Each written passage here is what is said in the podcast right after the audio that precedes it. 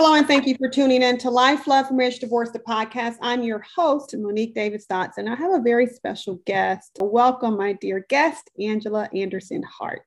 Hello, hi. Thank you for having me today. I am honored to be at this is my first podcast interview. so it's kind of exciting for me that someone wants to hear about my very unorthodox life.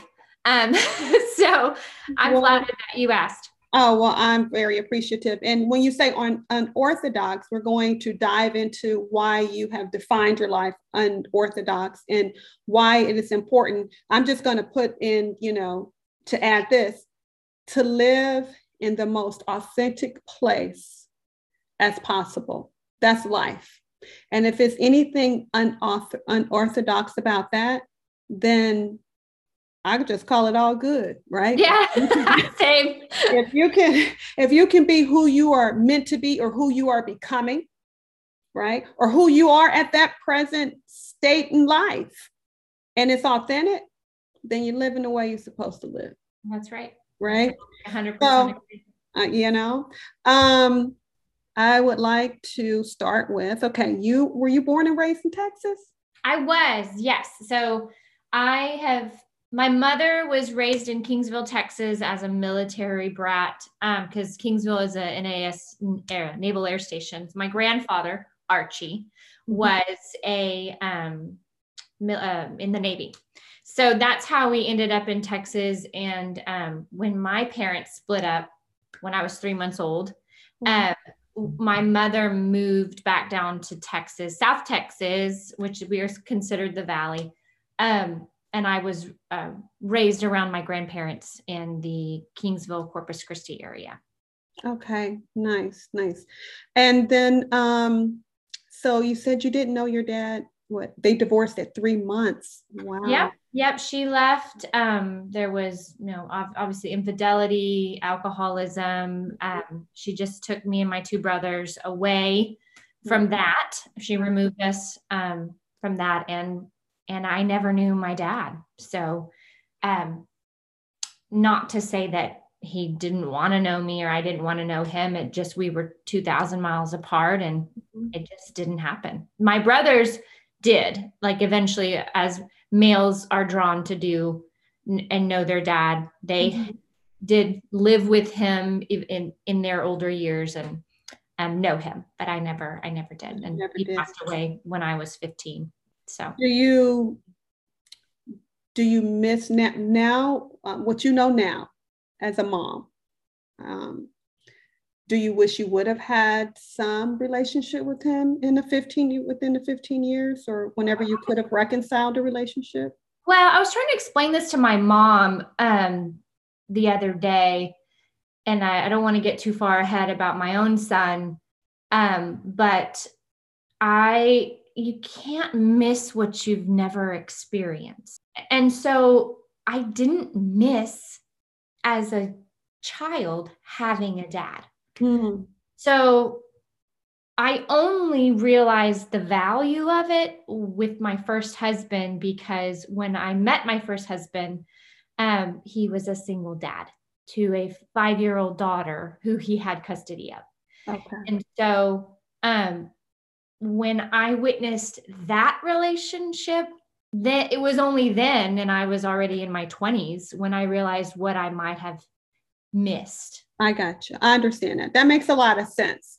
Um, because a lot of times we don't realize or we aren't awakened to certain situations or experiences in life. Yeah. Um, until a light bulb moment or something occurs to to to make us think about it or cause us to think about it. Well, I had to see a father daughter relationship in order and then and live with it obviously for 10 mm-hmm. years um before I actually knew what it all entailed. Right. I right. Just, I never had it. Right. And then I, w- I would believe um, that your mom did such a great job and that your with your brothers and your family unit you guys had that that closeness and that bond that it would be it it it would feel like this is normal like this is this is life so i don't well, I, you know what i'm saying i don't well, know especially now in 2022 but mm-hmm. I wish back then more people saw that as a family because that's a family. Yes. Uh, my son and I, we're a family. There's right. just two of us, but yeah. we're a family. My mom and my three brothers, my two brothers and I, we were a family. Mm-hmm. there's just so many different types of families these days right. that people now realize that that nuclear unit is no longer the norm. Okay. And the nuclear unit being a mother, being mom, dad, and 2.5 children. 2.5 children. Okay. I, I, definitely, we definitely have evolved from that, right? yes. I'm glad, or I wouldn't have my son. Right. So, okay. So you became a teacher. Why? What was it about teaching in the beginning for you? So I always wanted to be a teacher, mm-hmm. always. And so I actually, Kingsville is where I'm from is a um, not only a naval um, town, but it is also a, has a university. Okay. So, um, I my mother never went to college. Um, nobody in my family went to college. I I only went to college because that's what my friends were doing. Those women right there, they you know. So I, I they were going to school. I went to school. Um, and so I wanted, I always wanted to be a teacher. So when I followed my best friends to college, I, um, that's what I majored in. And my first job, my first teaching job was actually in Kingsville, Ricardo, mm-hmm. a little farm town called Ricardo, Texas, mm-hmm. um, teaching kindergarten with these beautiful women who mm-hmm. had been there for how 20 plus years and scooped me up and took me under their wing and were just amazing and lovely to me. And that was my first teaching job. In, so you in, had a, a really great experience. I did. I did. Kindergarten teacher. So what drew you? Because I met you um, with my my daughter. You were her teacher at Hunters Creek Elementary um, here in Houston, Texas. How did you get to Hunters Creek? Well, my first husband was working on the King Ranch for ExxonMobil. Okay. And he's from Houston. Mm-hmm. And so his little daughter was going to a little private elementary um, school that I worked at. Mm. Um, and that's how I was. I, I was in college. I had four jobs. Mm-hmm. Um, four jobs in college? Trying to support myself. Right. I, I never had any help once I left home. I left home 18. I never yeah. Yeah. I had nothing, no help, not a dime, nothing. So it was sink or it's always been sink or swim for me. Mm-hmm. And um, I had four jobs, and one of them was at a church um, taking care of the babies. Okay. And one of them was at Epiphany, which was that my um, first husband's where he had his daughter, my stepdaughter, Elise, and then uh, one of them, and then I worked at two restaurants. So, okay. you're a busy lady. You're a busy I lady. I always have been. So um, I met him, and he was from Houston, and we were together. Um, and he got headhunted to go back to Houston to work for Hess. Mm-hmm. And he said to me, We're moving to Houston. And I said, you're moving to Houston. because I didn't want to leave my hometown. I had this right. beautiful job that I kindergarten that I loved, and all my friends were there, and my mom was there, and and I was very scared to, mm-hmm. to leave. It was the best thing that could have ever, ever, ever happened to me was right. to move out of that town. But um, that is how I ended up in Houston. We moved to um, I don't know, I'm sure you know where Georgetown townhomes are, right by Rummel Creek Elementary. Yes, yes. And um, that was my first little house in in Houston, and I taught. I got a job teaching at Ridgecrest Elementary for Spring Branch, mm-hmm. which was it's north of Hunters Creek. Mm-hmm. And um, I taught there for two years, and then um, after two years there, it was rough, like rough. Really? Um, mm-hmm.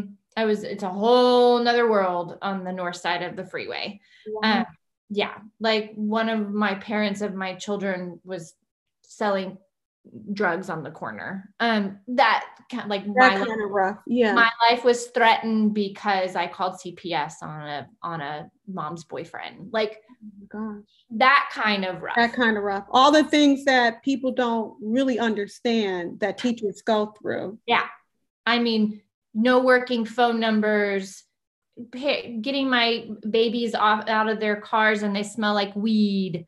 Mm. Um, just just things you just can't imagine. Yeah. And yeah. my I my husband at the time was like, you know what? If you don't find another teaching job this next year, just go ahead and finish this year out, but you're done. And I was like, you're right, I am. Yeah. I'm uh, and ironically, I um that's how I got hired at Hunters Creek because I hadn't found a job over the summer. Mm-hmm.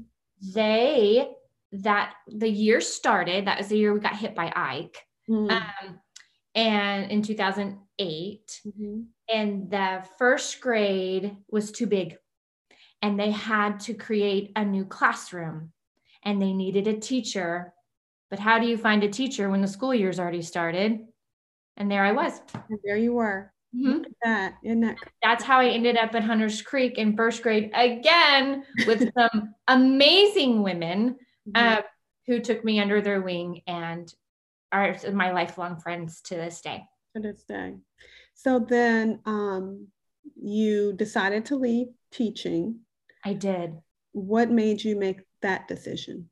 Well, I taught kinder for three years and I thought, okay, oh, I, maybe this isn't my forever job. Mm-hmm. Maybe I'll move to another grade and it'll be better. Mm-hmm. So I taught first grade for three years and I was like, ooh,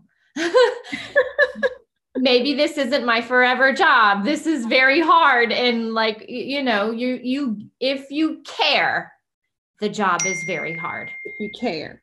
Wow. And so then I got moved to third grade and it was much more manageable. Mm-hmm. I only taught um, math and science, which is when I had Indy, mm-hmm. um, and Miss Ford taught language arts and social studies. And even though I had double the kids, it was a lot more manageable. Mm-hmm. And I did that for four years, but three again, three years in, I was like, okay, this isn't my forever this job. Wow. I'm, and and even the teachers that were retiring would tell you at the time if the job was like this when I started, I never would have made it to the finish line. Um, so I, you know, teachers retiring, mm-hmm. I think is like a thing of the past. Nobody stays in it anymore. No one stays in it. I know it's it's, it's a shame. It, it's sad, and I what do you think as we talk about it? My um my nephew's wife, she's an assistant principal, but she was an educator and she taught and she's like right now as an assistant principal, she can't keep teachers. She can't find teachers. Oh.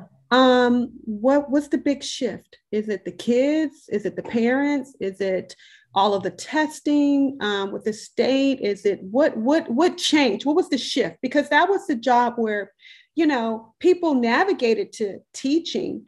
Now they don't want any parts of it. No, um, I, I remember, I remember it, a lot of it's the testing, mm-hmm. um, but it's happening nationwide. And I don't know if they, they don't have the STAAR test. I don't know what they, other states do, but I rem like we have to give all these practice tests and then we take each question and we have to break down how many kids missed that certain question. And then we get in a meeting with the other teachers and they'd be like, how many kids in your class missed that question? Oh, so Miss So and so must be teaching that objective better than you. And then they're just like pitting teachers against one another. And, you know, and it, it was just, I was like, oh my God, like we're down to breaking down tests by questions and objectives and how could then we have to pull each kid and talk about why they met it was it was brutal okay yeah. and i i was like uh, just, i didn't sign up for all of this oh my gosh and and i um i really love teaching yeah I really actually enjoy it and I enjoy the kids. They're hilarious. Yeah. Um, third grade ended up being my favorite grade. Um, but about my ninth year, I went to real estate school mm-hmm. this summer. Mm-hmm. And I wanted to teach another year to be vested in my retirement. You have to teach 10 years. And mm-hmm. so I taught 10 years and you know you have to put in your like you're leaving whatever your letter of resignation or whatever like march april which is early um, and i was so nervous but i applied to a grad program to get my master's mm-hmm. and um, i was like if, they only let in like 20 people a year and i was like if i get in i'll quit if i get in i'll quit thinking yeah. i wasn't going to get in and then i got in and I had, I had to quit. And I was like, oh man, I said I was going to quit. Yeah. So I, I, bit the bullet. I got into the uh, counseling program at U of H.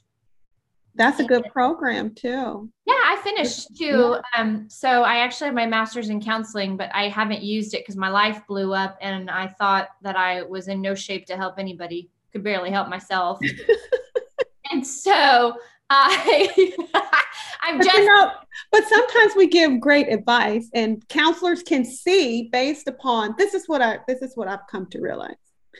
Um, because you know how they say psychologists need psychologists, psychiatrists need psychiatrists, like we all need someone. Um, yes. One of my grad school friends was sitting right across from me last night talking about a trouble she's going through. Exactly. Right but I think sometimes with that, um, when you are going through things, and of course you need time for healing and, and growth and all of that. But a lot of times when your life appears like it's in disarray, you can see or be that forewarning to the next person. To help them navigate, detour, or try to not go down this path because of that experience. And to me, that's the best kind of counseling um, t- uh, or being a teacher or friendship. yeah, yeah, yeah, that you can come from a different place of clarity um, to know. I'm listening to that, what you're telling me, and that's something that I just experienced. I'm going to give you this. Um, to me, that's that's that's pretty good, you know. But I, I definitely understand what you're saying. Like, I need to figure out things before I go and help somebody else. Right, I'm a mess. We all need, which we all.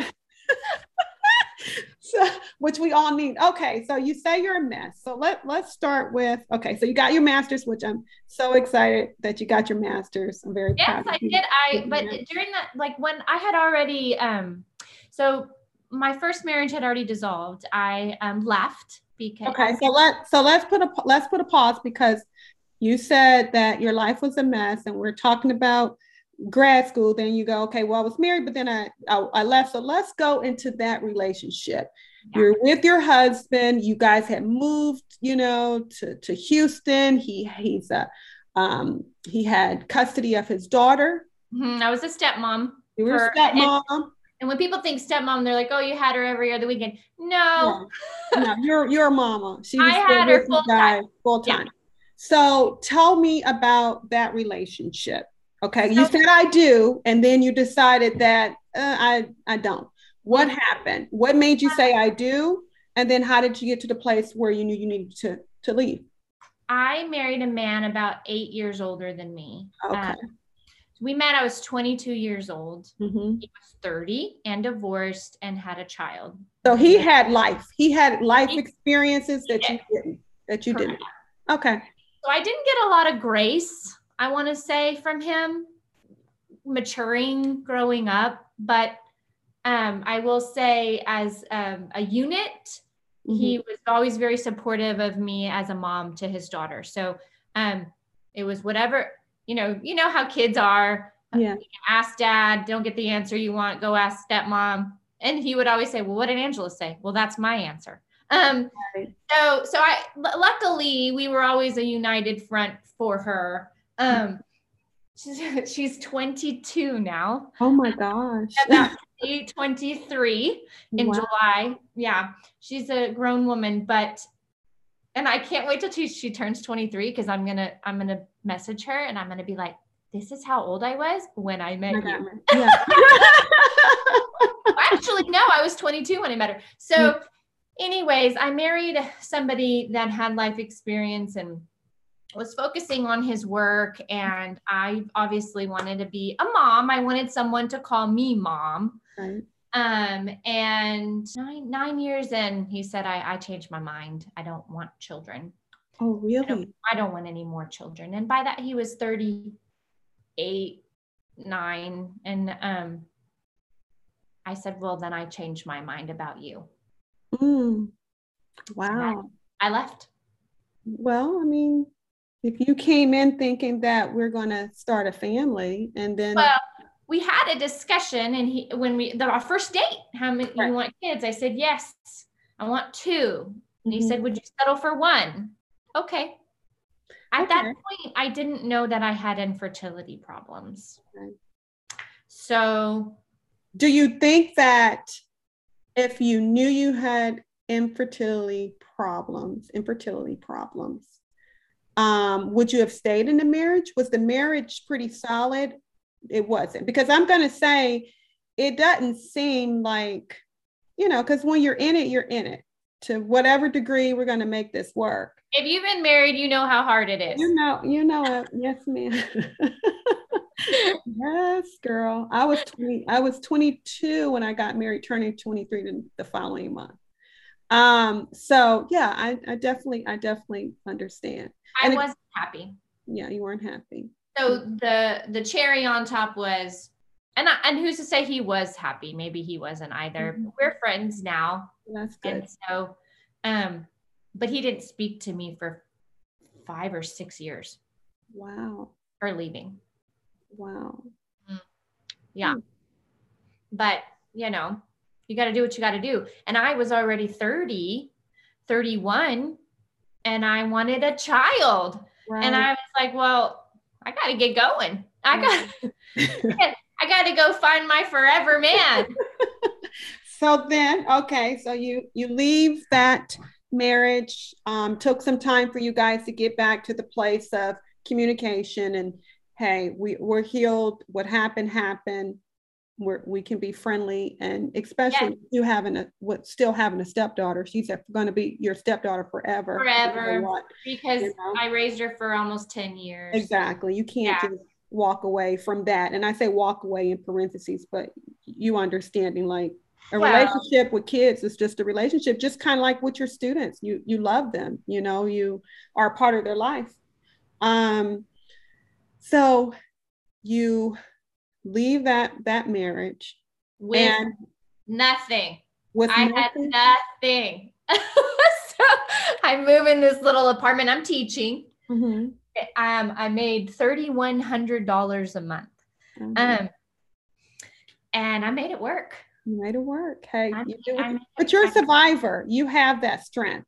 Yeah, like like you said, it's either sink or swim, right? Yeah, and I don't know where I got it from, but I got it. But and got it. I so I I made it work. I moved about 10 minutes down the road in this cute little apartment um, on Memorial. And it was just so lovely and peaceful. I will always think fondly of that place. Mm-hmm.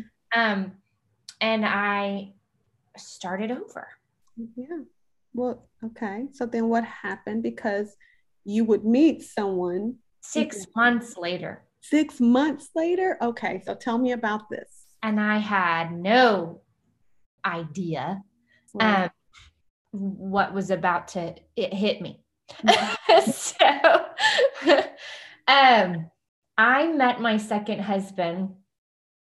Um, he lived across the street from one of my friends. And even when I was married, I wasn't very happily married. My friend would say, You need to meet him. And I'm like, I'm married. Mm-hmm. Y'all would be perfect for each other. You need to meet him. Wow. And I, I was like, yeah, yeah, yeah, yeah, yeah. And then I saw him and I was like, oh, hmm. I need to meet him. I need to meet him. He's cute. Yeah. Uh, so um, I think I was 31, 32. He was a year older, very handsome, um, was in school to get his undergrad. He, he had been a pilot a helicopter pilot. Um, mm-hmm. he'd been in former military and he was going to U of H getting his undergrad in um, nutrition because he, he had dreams to go to med school. Mm-hmm. So I'm in a, uh, you know, I'm still teaching. I'm in my last year or two of teaching and he's, you know, in, in, in school and we meet and we're just enamored, both of us, just mm-hmm. silly, silly, silly, silly. Mm-hmm. And I find out that he has a, gotten a vasectomy. Like he did it in his early 20s. Are you the military? The military did it. Oh, what? I did not know that. Yeah. They and I'm like, well, we we can't even us women, we gotta that they wouldn't even let us do that. Um so we gotta ask permission from every Tom, Dick, and Harry. So, anyways, um I told him, you know, a couple months in, I left my first husband because I want children. Mm-hmm. This has been really fun, but I I really want a family. Right. And he said, That's understandable. And we split up for maybe a month. Mm-hmm. And I'm sitting in my beautiful little apartment, and I'm like, a month later, and I'm like, why did I do that? I was having so much fun. Yeah. Um, and I was like, just because we're dating doesn't mean we're going to end up together. Right. Why, why don't I just go? Just have fun. Yeah. Keep having fun. Yeah. So I called him back and I said, I, um, I changed my mind. I, I really want to see you again. And he was like, Well, what about the kid thing? And I said, Yeah, that, that, we're not getting married. We're not having children. We're just having fun. Right. A year later, I wake up. He's in my apartment. Mm-hmm. He shuts his laptop real fast. I said, What are you doing? And he said, I was looking into vasectomy reversal. Oh. Wow. And I I was like, oh, okay. Find anybody good? so he we weren't married. We weren't even engaged. Wow. But he he reversed his vasectomy and I thought, okay, there's a future here. Right. Um so you know, I I that point I and we move into a little house together. Um and we're happy, happy. And we start talking about getting married. And um, so we we did. We went to, you know, I was now a realtor mm-hmm. and we got married in Belize. Mm-hmm. And um, it was just his family and my friends. I don't really have much family, and my brother. Uh, my one of my other my other brother passed away mm-hmm. um, when I was 23, mm-hmm. and he was 26. So um. Oh my goodness. So, um, anyways, happy, happy, happy, happy, right? Until it wasn't. And um, he got into med school mm-hmm. and we decided like he had to move to Arkansas and I was finishing my last semester of grad school. Mm-hmm. And he went to med school in Arkansas and I was going to move there at the end of the semester after his first semester and I don't know what happened. I probably know never know really. Yeah. But he flew home, the house was packed, we're ready to go and he says, "I don't I can't do this. I can't be married. I don't want to be married. I don't want children. I don't want anything. I I I can't do any of this any longer." Wow. And at that point, we had three frozen children. Are you serious? Yeah. Oh my lord. I was like, so what, what? are you talking about? so, like, where did I, this come from? Because I he, he, had just been home for Thanksgiving. Mm-hmm. Three weeks later, he flies home and tells me, I can't. And, and and I don't want to tell his side because I don't I can tell you what I think it is or was, but it doesn't matter. Yeah, it doesn't. If, if someone's telling you what they can't do, not, hey, how we're going to work through it, they have already made a final decision about their life. They're, you know, what I've come to know, what I know to be true today is that when someone makes a decision, it's not your job to unconvince them. Yeah. And who would, if you have respect for yourself, who would want to?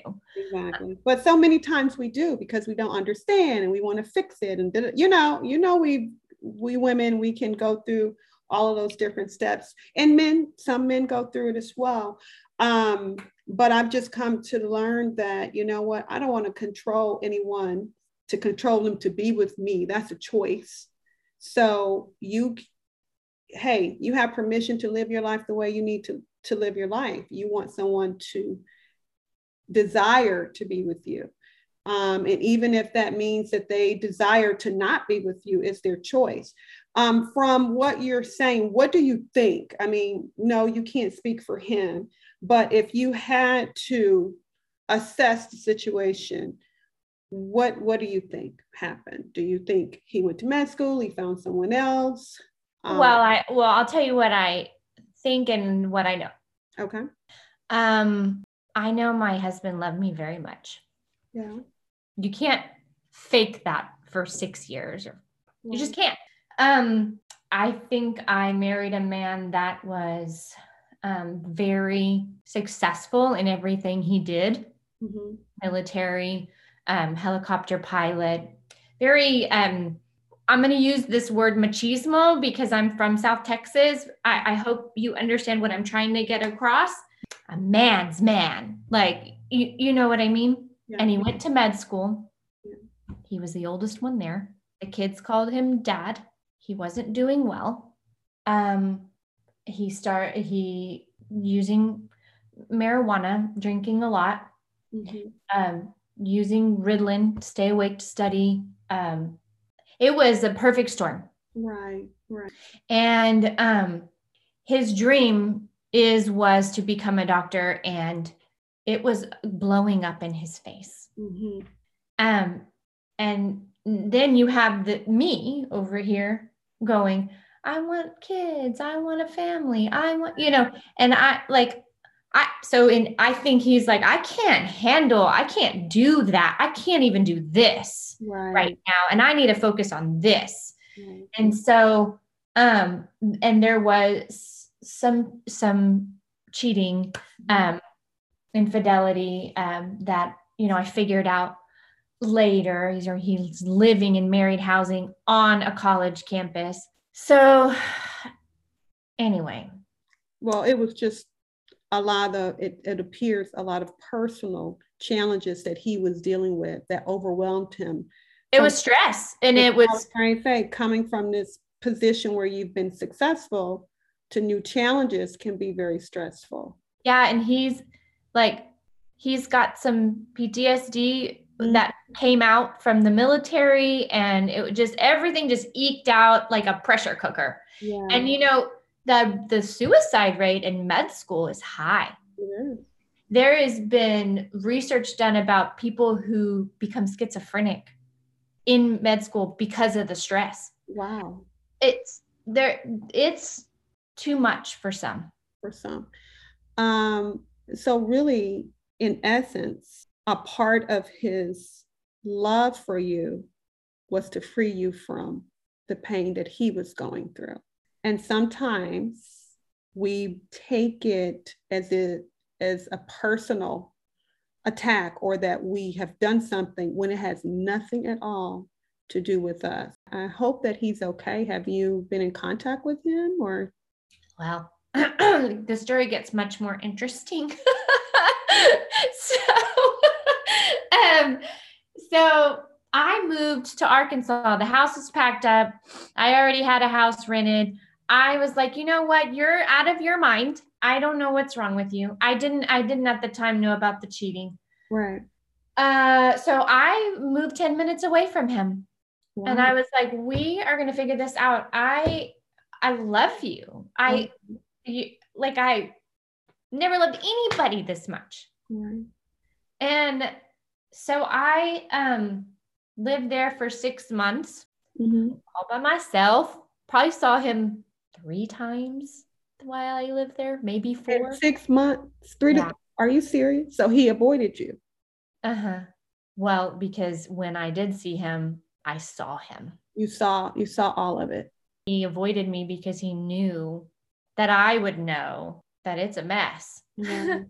and so um that is I'm, I'm glad that i experienced that it was a very low time in my life but had i not been there i wouldn't have seen the things that i saw learned the things that i learned and I um packed up and and I came home. I I was calling his family at that point, mm-hmm. saying, "Hey, someone needs to get out here. Yeah, uh, you know, help this. He doesn't want my help, right? So, but maybe somebody will he'll accept their mm-hmm. help." People only will get help when they want help, and that's help. Yeah. that's true. You know, you can't make anybody do anything. So then what happened? So you moved back. Have you? What home. Did he call you when you moved back? No. No.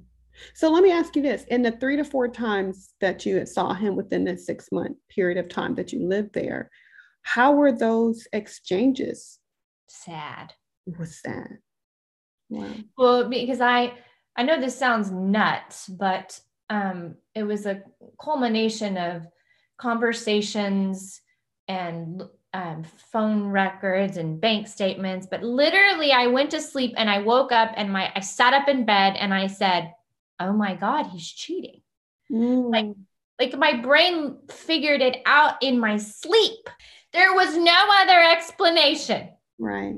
So I waited. Mm-hmm. I sat on this information. I knew I was right. Mm-hmm. I waited till Friday night. I knew that he would be in another state per mm-hmm. se. Mm-hmm. I knocked on his door and he was so out of it, he opened the door and stumbled backwards. Oh, my Lord. It was eight o'clock. And I look at his ottoman and there's liquor bottles and beer bottles and weed. And I sat on the couch across from him and I said, I already know I just need to hear you say it. And he's like, I don't know what you're talking about. I said, but you do. Yeah. You do know. Yeah. I need to hear the words come out of your mouth. And he said, Well, I guess we're going to be here all night. I said, Well, I guess so, because I have a big cup. I've poured an entire bottle of wine in it, and I'm just going to sit here. So he realizes I'm not leaving. Mm-hmm. And he says, Is this about Ursula? I said, Yeah. I need I need to hear you say it. And so he I won't say what he said, but yeah. But um I got my confirmation mm-hmm. that that too was going on. And you know, like my like you I'm this strong woman my whole life. I'm like, if I ever get cheated on, I'm leaving. I'm leaving. I'm oh, leaving. I'm yeah. Oh yeah. And then it happens to you. Right. And that was not the feeling that I had. I did not want to leave. Right. I respect women who like who stay and work it out. That's hard work. That is hard work. That that's, is hard work. That's hard work. That's that's what forgiveness looks like. That's right. right. But when a person is a repeat offender, yeah, bye. Uh, you gotta go. I gotta go. gotta go. I, I mean, because you know what I'm saying? Like, okay, well, how many times am I supposed to forgive you? Because the minute I trust you, you do the same, commit the same offense that wasn't and isn't who he is. Yeah. Yeah. And and I knew that. I knew it was more so of looking for some kind of validation that he wasn't getting from me because mm-hmm. A, I wasn't around, and B, mm-hmm. I, you know, our relationship was so strained at that point. Right. He had already told me he didn't want to be together, but I wasn't accepting that. Right. And so, anyways, that came out then I might have saw him a week or two later and I told him I, I do want to stay together. I do want to work this out. And he his eyes filled up with tears and he says to me, You'll never look at me the same. Oh. I mm-hmm. told him that's for me to decide. Let, let me decide. Yeah. But what had ha- what he knew within was that his demons or what he was dealing with was greater at the time than you trying to be in his presence to make it work. He knew what he was capable of or what he was going to continue to do. Yeah. And you would not have looked at him the same. Probably not. Yeah. I, well, I'm saying if he if he was not willing to give up the things that were adding the stress to his life to cause him to make those decisions. Bad. Yes. Yeah. Yes. You know what I'm saying? So no, you wouldn't have looked. I'm not talking about the woman. Okay. No that that's a byproduct, right? Yes, absolutely. I'm talking about the the the things that he was doing to himself within that wasn't healing, that you couldn't fix, Nor did he inside, that's an inside job. There you go. He didn't, he didn't, he wasn't at that place. So you wouldn't have been able to look at him differently because it would have been like, why aren't you trying to help yourself? And he wasn't. Right, right. So okay. I went home. I went home after six months of that. It was time to throw in the towel. And that was one of the saddest days of my life. No. I hate giving up. I hate giving because up. on- you've always swam. You, Yeah. You, have never, you don't sink. But see, this is the thing about, you know, we, we say, okay, you either got it you're going to swing, you're going to uh, sink or swim, right? The thing about sinking is, honey, the, the good Lord always throws a life preserver in there. So you can't drown, you can't sink when the good Lord is always on your side to pull you up. That was a rough year. Yeah. Yeah. 2018. Yeah, that was a rough one. It was a rough year. So let me ask you this as, as we move on. Now, you said that with him, you had three. Frozen Frozen babies, babies. two boys and a girl. So you were having challenges. Yes. I, I we got when we got married and you know we're not careful and I hadn't been on birth control at that point in like five years and I'm like well this is maybe I should look into this Mhm. and I had had several surgeries on my uterus because I grow polyps Okay. and they they make my flow very heavy and then I start to become anemic and need blood transfusion so then I got to get the polyps cut out anyway it's like a whole cycle Cycle. Okay. and, and I was always worried that every time I got these things cut out, that it was scarring my uterus Mhm. where no baby could actually attach. And Matt and I weren't trying to have children at the time. We just were not not trying. You know what I mean? Like I understand. so I go to a fertility doctor. There's a blood test that they do to test your egg reserve. And mine was almost in the donor egg range Really? like really close. And he was like, Your chances aren't that great to have your own kid, especially because Matt had had the reversal. Right. We had him tested first, it was okay. But between his and mine, they were like, Never will you do it on your own, Okay. like n- organically. Mhm. Okay. So I decided to try IVF. Mhm. That is a brutal path. Yeah. it is emotionally, physically, hormonally awful. It's awful. So, And- so give a give me a little. What what's the routine of an IVF um, patient? So you obviously do te- like tests, blood work, Mhm. hormone test, you know, figure out if you can even if your eggs are even decent enough to have a child. Um, then they give you all these drugs that you need to buy that are a bazillion dollars that insurance doesn't cover. Some states, yes, ours, no. Mhm. Um, I- think I spent at least eleven thousand dollars on meds. Oh my goodness. Yeah. And you, you know, inject, inject, inject, inject, inject. And you're going for blood work and you're going for scans and you're going for blood work and you're going for scans. And they're looking, it's insane. And then they like, okay, yeah, you have 11 eggs that you've made, which I mean, my other friend I taught with, um, she had 20.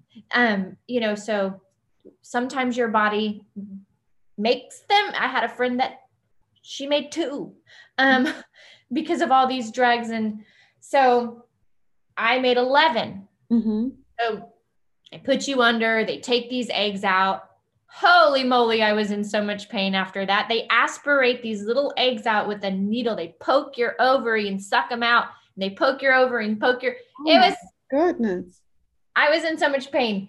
Um, How long does it take to heal? Like Oh, I- feel better? I felt like every step that I took resonated in my ovary and was it was so painful. I was fine after about four or five days, mm-hmm. but it was terrible. Not as terrible as my C section, but terrible. Mm-hmm. so, so, um, I have these 11 eggs. Okay. I don't regret much in my life. Mm-hmm. I hate say I regret. I, I will never say that. I will always say that taught me this. Okay. I like that. But I actually will tell you that I regret fertilizing all of my eggs. You regret it. And why? Well, you'll know why. So I I you know have these 11 eggs. I'm like, Matt, do you want to fertilize them, not fertilize them? What do you want to do? He's like, no, let's just do it. Let's get it done. Let's, you know, whatever. So we fertilize all 11, mm-hmm. six make it, oh, right? So the five day blastocyst that they grow in these little petri dish, dishes. They, I decided to do the testing on the eggs, the um, DNA testing. Well, three of them were bad, mm. like extra chromosome, missing chromosome kind of thing. So I donated those to science. Now I have three good eggs, two boys and a girl. And we decided when we're ready for kids, we'll try this. Right. Mm-hmm. But we knew he was going to med school. So I didn't know when that would be, but I didn't care because I was, I just loved my husband so much. Right. Um, I was willing to put that on hold until he was ready. Mm-hmm. So fast forward, it's 2018. I've moved back to Texas. And I'm like, what in the hell am I going to do? Mm-hmm. I'm going to go find another man and try to get married and have that is the most, yeah. A literally sounded like the dumbest thing in the whole world to me. Tried that twice. Yeah. Um, yeah. And B also sounded terrible because I didn't want anything to do with anybody. Right.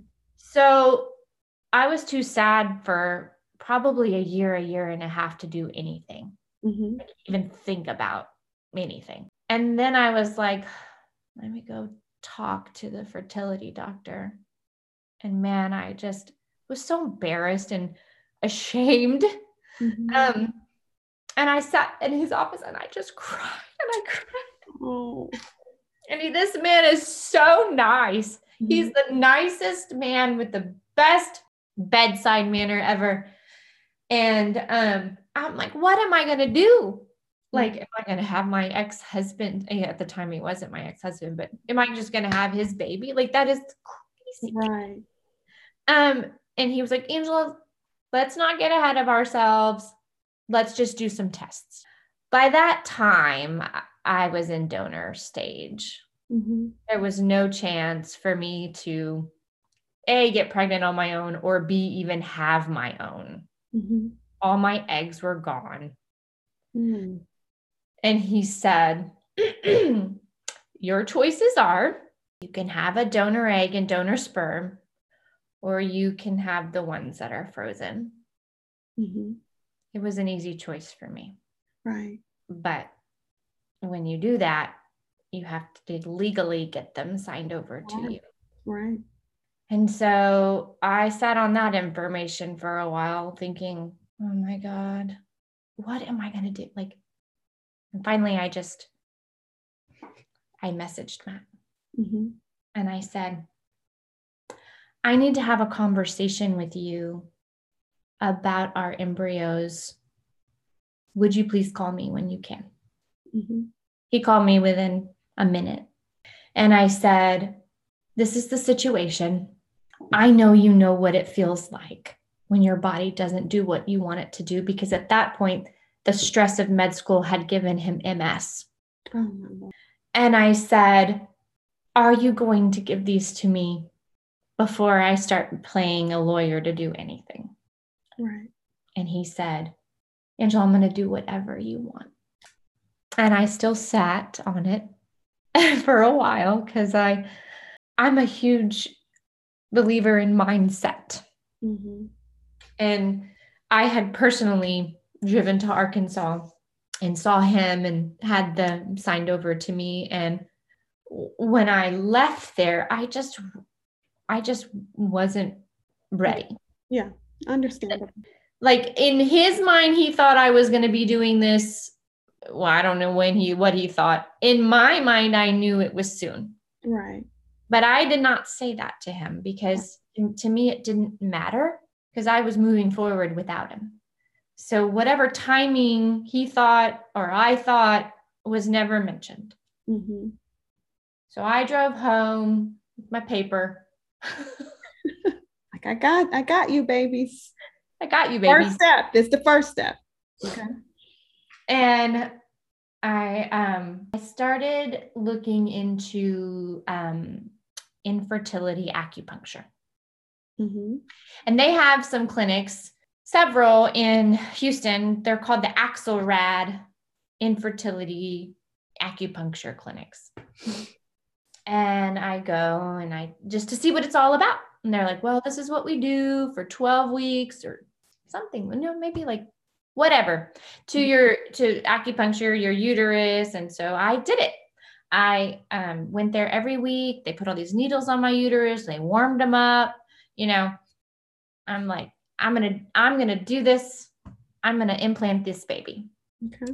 I start the meds. Now this time, you know, before when you're growing all those eggs, they're just little tiny needles going in your belly. Mm-hmm. Now these are, you know, the shots you get in the rear end at the doctor. Yeah. Um, every day I'm giving myself these shots in the rear end. Oh my God. so terrible. I am so terrible. And so I'm doing that. I'm doing the infertility acupuncture. Two of my friends from Kingsville come up. They celebrate my 39th birthday. And the next day we go to the clinic and implant that baby. I didn't know, obviously, if it would work, if it wouldn't work. You're not supposed to test um, or do anything. Well, of course, I cheated. Of course. So, so when they put they put it in you, he's already. Uh, so how do they? Okay, so explain because you had three. yeah. Right?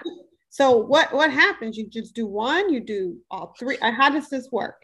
So because I had done the testing on them and they knew that they were good eggs, because Right. like those three that I donated that had the extra chromosome or the missing chromosome, usually those will naturally abort.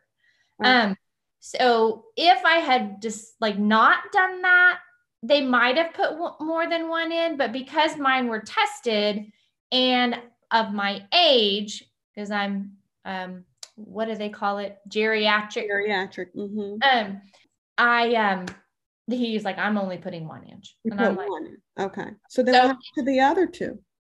they're still frozen They're still there. Okay. um so Okay. in my mind i'm like if this doesn't work i have two other chances Okay. and that'll be that Right. Okay. and i'll have to if i can't be a mom i knew i wasn't um a fit for adoption hmm i will fall in love with my life some other way Okay. and so lo and behold that it worked It worked. Yay. So they put him in and, and I, he's five days. Mhm. And so then I start testing. I think I think I, I wait. I might have waited five days. I couldn't wait anymore. And I and I see a line, and I test the next day, and the And you line's see another line and another and I line. test the next day, and the line's darker, and I'm like, oh my god, yay, it's working. Um, so he attached, and at the time I didn't know if it was a boy or a girl. I actually told the doctor, let's leave something to God. Yeah. Um, you pick and don't tell me. yeah. And so he did. He, uh, he picked the best looking um, embryo and he implanted, and that little boy attached. And um, there I was, pregnant, Pregnant. 39, single, and the world shut down about two weeks later. Isn't that something? And no more IVF was done for months and months and months and months and Mm, maybe the rest of the year. really. They were not doing that procedure any longer because it wasn't medically yeah. necessary. I say elective. Yeah. Yeah, it was elective. hmm So all elective surgeries went out the way a week after I implanted. I think we shut down like March 20th. I implanted Yeah. March 11th, right? Yeah. Look at, I mean, just that. Oh my, oh my goodness. Oh my, Oh my goodness is right because I because you're the timing of it all, when you just sit back and you think about if I would have waited two more weeks, or if I had to go through some big battle with your ex-husband over, yeah you wouldn't have been able to even start the process, let alone until two years to where we are now. yes. Right. And I would have already been past 40 and I don't know why, but I had it in my mind. I want to have a baby before I'm 40. Yeah. Um, so I'm pregnant. The world shut down. I'm a real estate agent. All my deals fall out. Mhm. Now I have no income. I can't show houses and I'm living off my savings I was supposed to have to stay home with my baby. Right. I'm like, this is just Can can I get a break? can I get a break, please? Lord Right. help me. Tell me everything about Archie Paul. Oh my gosh. Archie was born in uh, the day after Thanksgiving Mhm. and um, emergency C-section. Emergency. It was. I had COVID pregnant. Uh, back, we finally got to start showing homes. Mhm. Um, and a Father's Day weekend, I get sick. March, April, May, June. I was 18 weeks pregnant. Mhm. And um, we, they don't know much at the time about pregnancy and COVID and whatnot. But uh, my doctor was in her 60s, um, OB forever. Very, I liked her so much. She had been my OB since I was 26 years old. And so um, she was like, I need to watch you very carefully. Number one, your IVF. Number two, your geriatric. Number three, you now have COVID and we don't know anything about anything. So now I'm getting all these extra scans and she's not telling me something. Mm. Probably not to scare me because I don't know if you realize, but what the whole time I was pregnant, I never put it on social media. I was fearful that something would happen the whole time, Right. that my dream was so close. Mm. Um, and so I didn't, I didn't until my my baby shower when I was eight. And that's when I saw I saw that beautiful post. I thought it was time to to not be so scared to try and be happy to try and celebrate this Yeah. thing that I wanted for so long. Yeah. That was finally happening. And I anyway, what they were are realizing about mothers pregnant women with COVID is that sometimes that the um, placenta gives out early oh really? with COVID because the cord is compromised. Mm. and, and different viruses, not just COVID, flu, whatever, can compromise the cord. Okay. So she was watching me very carefully, and um, she's like, "I'm not gonna take it early because I wouldn't let her." Um, but she's like, "But if you make it a day past 40 weeks, I want that baby." Mhm. Um, and I was like, "Okay, you can have him 40 plus one."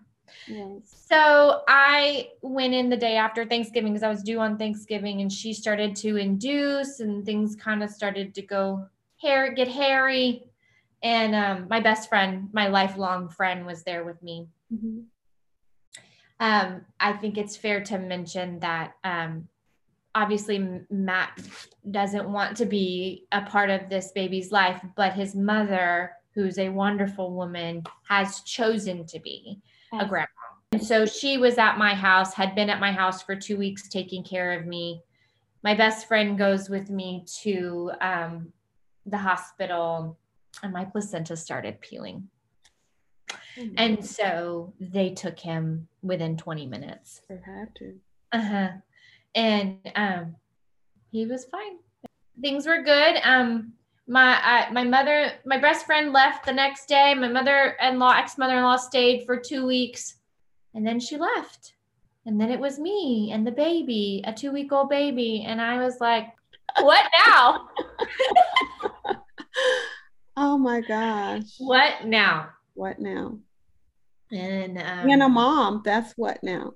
It's yeah, us. This our family. What now? This is my family. I made it myself. You did it. You did it. I love it. I love so, it. So I um I was by myself and you know, I will sadly say like every married woman that has children uh, that's my friend Mhm. said to me, it will be easier by yourself. And you do it all anyway. You do it all anyway. Yeah. And there's no one to resent for doing it wrong or not doing it. Mhm. So that, I mean, that's a different conversation for a different Yeah, day. that's It's good. kind I need. I need those girlfriends to come on the show. But it did me, give me some A little peace. bit of comfort. Yeah. Yeah. Yeah. When when you say you're alone, but I understand what you're saying. Okay, I don't have this life partner with me. Nobody to bounce ideas off of. So I'm making these decisions, you know, alone. Um, Yeah, I, I definitely understand that. So, what what do you love about Archie Paul? What- Man, my son is the happiest child.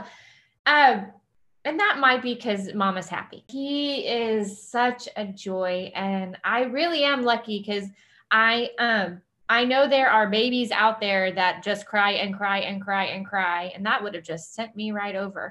Um?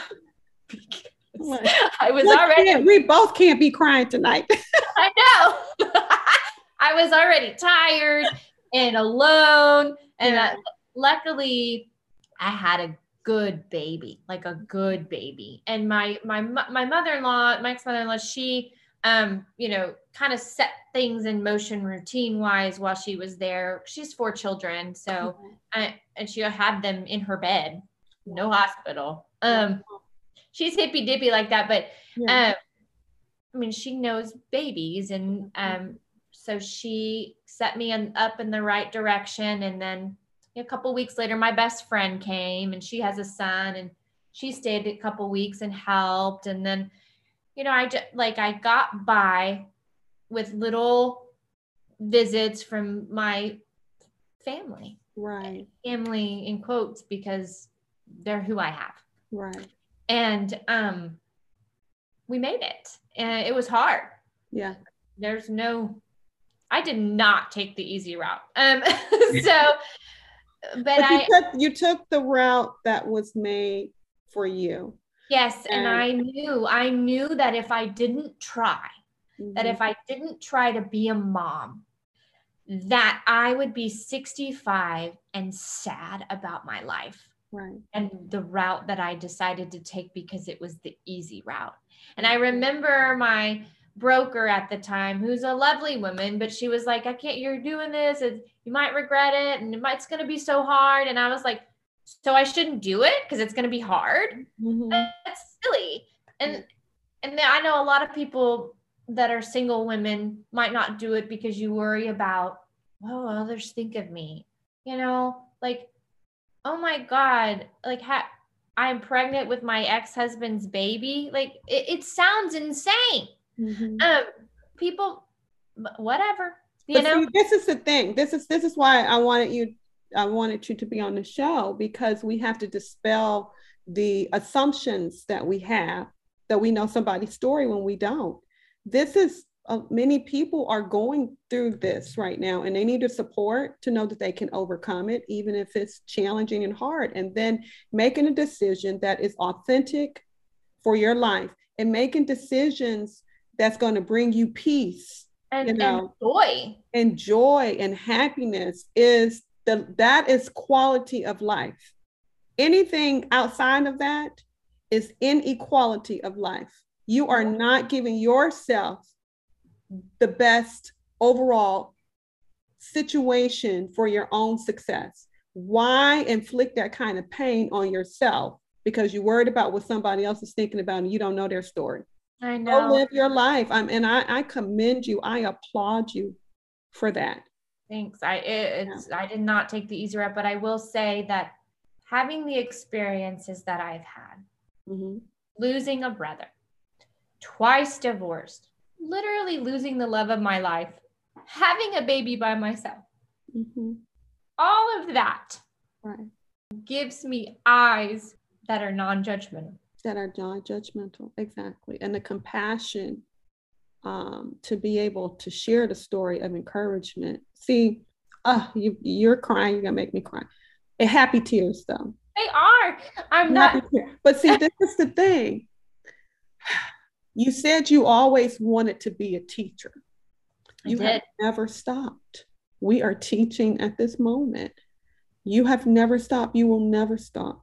And that is the best life lesson, not only for those kinders, but for us mature folk as well, for us who are going through the IVFs, for us who are going through the divorce, who who go through the career changes, oh, um, to know that you are still a student in this thing called life, and you're learning, and you're also teaching. That, and if you can get to the place that you just said, where we're not judging other people's based on their stories, because that we don't know, that's the best kind of education Lord, that's the best education that yeah, we give one another. Yeah, but hopefully we can. Um, some people can get there without having an, an immense amount of sadness. so, because yeah. I don't, you know, I don't. Wish- that that's the part of it, you know, like there are things that you're going to be able to teach Archie about life to help him not have to travel the scenic route if he doesn't want to. Yeah. But if, you know what I'm saying? If he doesn't want to, but to know that no matter what, you're going to be okay, kid. Yeah. We are always swimming. We don't yes. sink. He we is going to be okay. And I don't get me wrong, I'm not a man hater. I know there's value in a father. I know that even though I didn't have one, mm-hmm. I I know that there's value in a father. Mm-hmm. Um, will he ever have one? I don't know the answer to that. Right. Will he be okay if he doesn't? Right. That I do know the answer to. Yes. And the answer and also, yeah, he will be. He'll be just fine. And the other thing about it, you have a great relationship with your brother. I do. Um, you probably have male friend like he's going to have an influence of men where the things that you feel that you aren't equipped because you know you're not a man, not a man. right that you'll be able to pull those folks, the part that family in to be able to help and guide you. Um, and, and he will be able to find the things that he he needs to be successful from his mama and from the from his tribe, the people he who love tribe. him. He has a tribe, right? He does. Yes, and it's enough. Yes, love. If you have that, then you got it. Well, he's got that in Bounty for sure. I like that kid. Uh, yeah. Well, you know what? I, I like this interview. Thanks.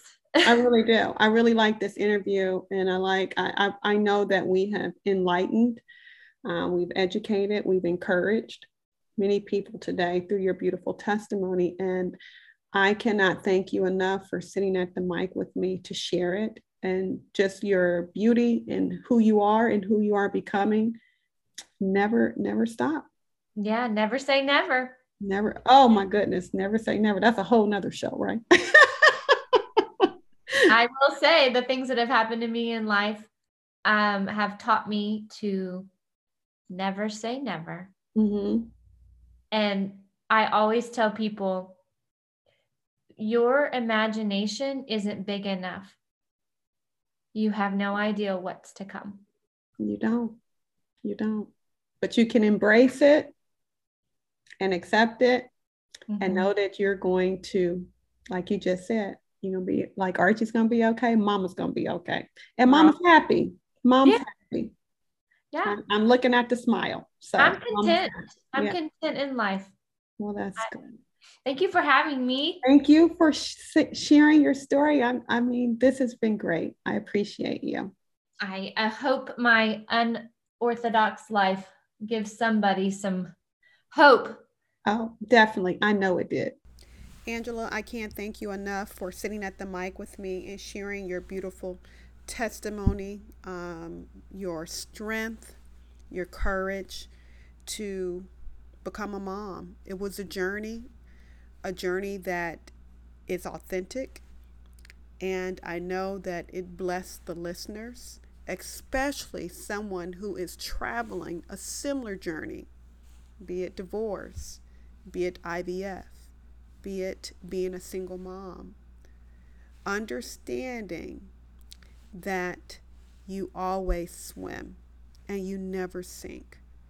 Because when you have a tribe of people who support you and love you, when you have an inner strength to know what you know, what you know, that you can succeed against all odds, that's all you need to live a life that is created and designed by God for you. Also, unfortunately, there was another mass shooting in Uvalde, Texas. 21 lives lost, 19 of them children. Um, I have no words. My heart is sad. So I'll talk about it next week. But please pray for those families and for the community. Um, all I know is something has to give. Something's got to give. Until the next podcast, God bless.